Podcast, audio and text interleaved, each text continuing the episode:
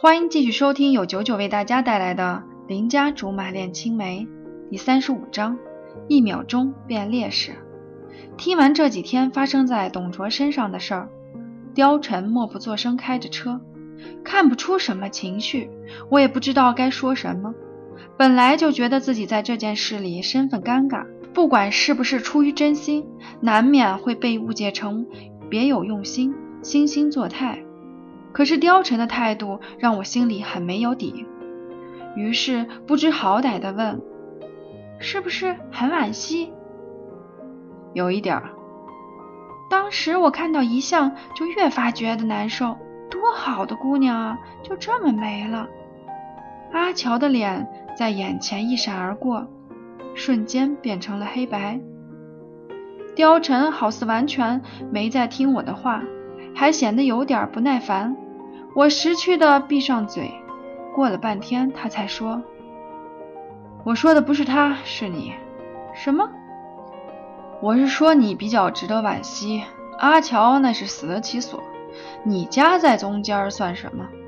他淡淡的说，也没顾及我是什么想法，一句话把我钉死在那儿。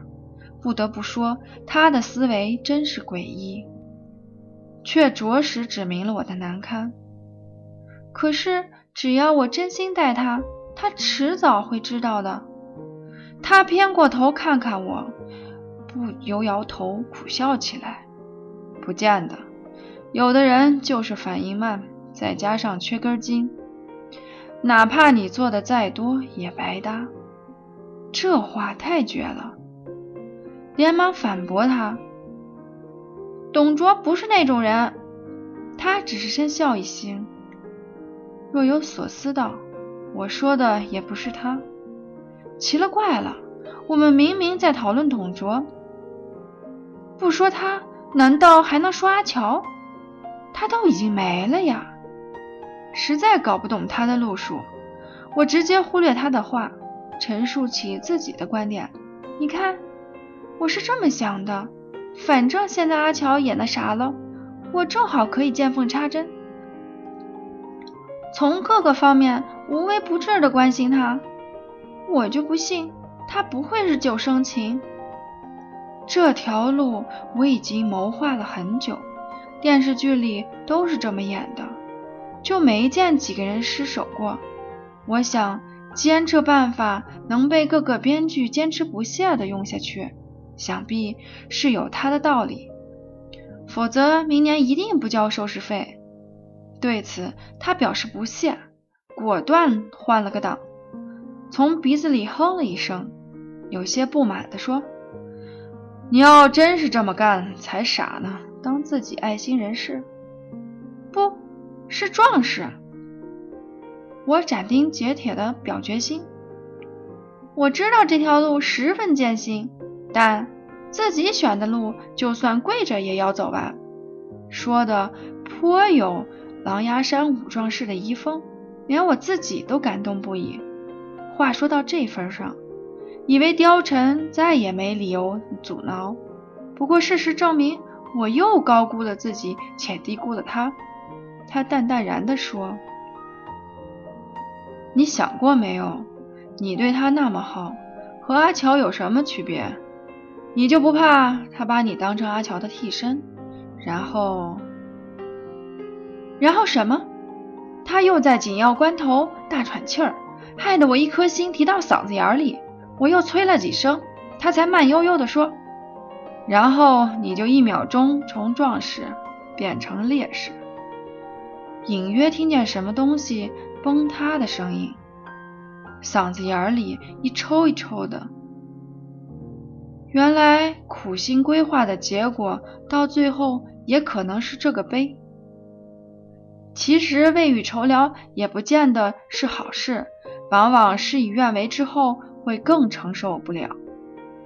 上学时在书包里装过2个月的鹅卵石和板砖，总想着指不定什么时候就能用上，比如说有恶狗穷追不舍，再比如说有劫财的刀剑相向，总之一定会有用武之地。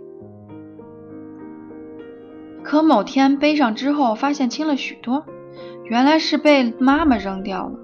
为此我不舍了好久好久，但最后事实证明我背着也确实没用，因为这个世上压根儿没有那么多心怀不轨的人，也没有那么多眼馋肚饱的狗，即便有，我长得也不像毛爷爷和肉包子，足以颠倒众生。因而我也明白了一件事儿，生活的轨迹根本就由不得我设计。有时候给自己肩膀上扛着所谓有备无患，其实只是纯属扯淡，负累而已。可是我很坚强啊，不怕成烈士的。貂蝉只觉得好笑，你又不是猪，那么坚强干嘛？人家猪坚强印证的是生命的奇迹，你要印证什么？闷在座位上想了半天，眼见着貂蝉已经把车开到我家楼下，灵感才姗姗来迟。我表现得很有文化修养，深沉地说，我印证的是爱，置死地而后生。他仿佛是被我豪言壮语震撼到了，差点没刹住车，幸好在花坛边上还是停下了。他熄了火，拉起手刹，连带着车灯也按了下来，周围静悄悄。接着月光勉强看清他的脸，他也怔怔望着我，大约停顿了半分钟。他突然趴在方向盘上捂着肚子笑，这可把我笑得心里发毛了。莫名其妙，这句话压根儿没有笑点儿，好不好？等他笑完了才清清嗓子说，有时候死地和生地可能隔得并不远，只是你不在意罢了。这一句话说的尤其正经，眼里甚至酿着柔情，气氛好极了。连我这种粗人都觉得再配上鲜花烛光还有钢琴曲就完美了，可他却摇着头又轻笑两声，既然你那么坚持，我只好等着看你一秒钟变烈士了。这叫什么话，触我眉头。愤愤地打开车门下去，没走几步他降下车窗叫了我一声。我没好气地问，干嘛？他却满脸严肃地说，记住别死得太惨。留口气儿才好到别地儿满状态复活，即便真有那一天也最好别让他看见。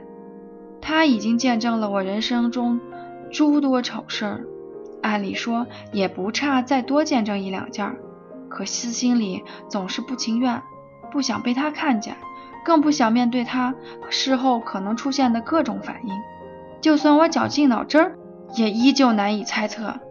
说到底，还是执迷不悟的个性太坑爹。要是能在我性格里装个方向盘，指不定早已掉头到别处去了，也不至于被貂蝉如此奚落。夜里睡不着的时候，我总是在琢磨，如果当初没有迷上董卓，现在是不是会不一样？某个伸手不见五指的黑夜里，我觉悟了。大概陈冠希老师也会感慨，要是当初没有迷上摄影，现在会不会不一样？其实道理很简单，在踌躇的时候放走了最美的年华，在年华逝去之后又觉得追悔莫及，于是早早地做了自以为正确的事，最后才发现当初不如不做。想到这里，从前那么坚定的我竟然不知何时开始怀疑和动摇，深深吓了自己一跳。可是又禁不住遐想，貂蝉说的别处到底是哪一处？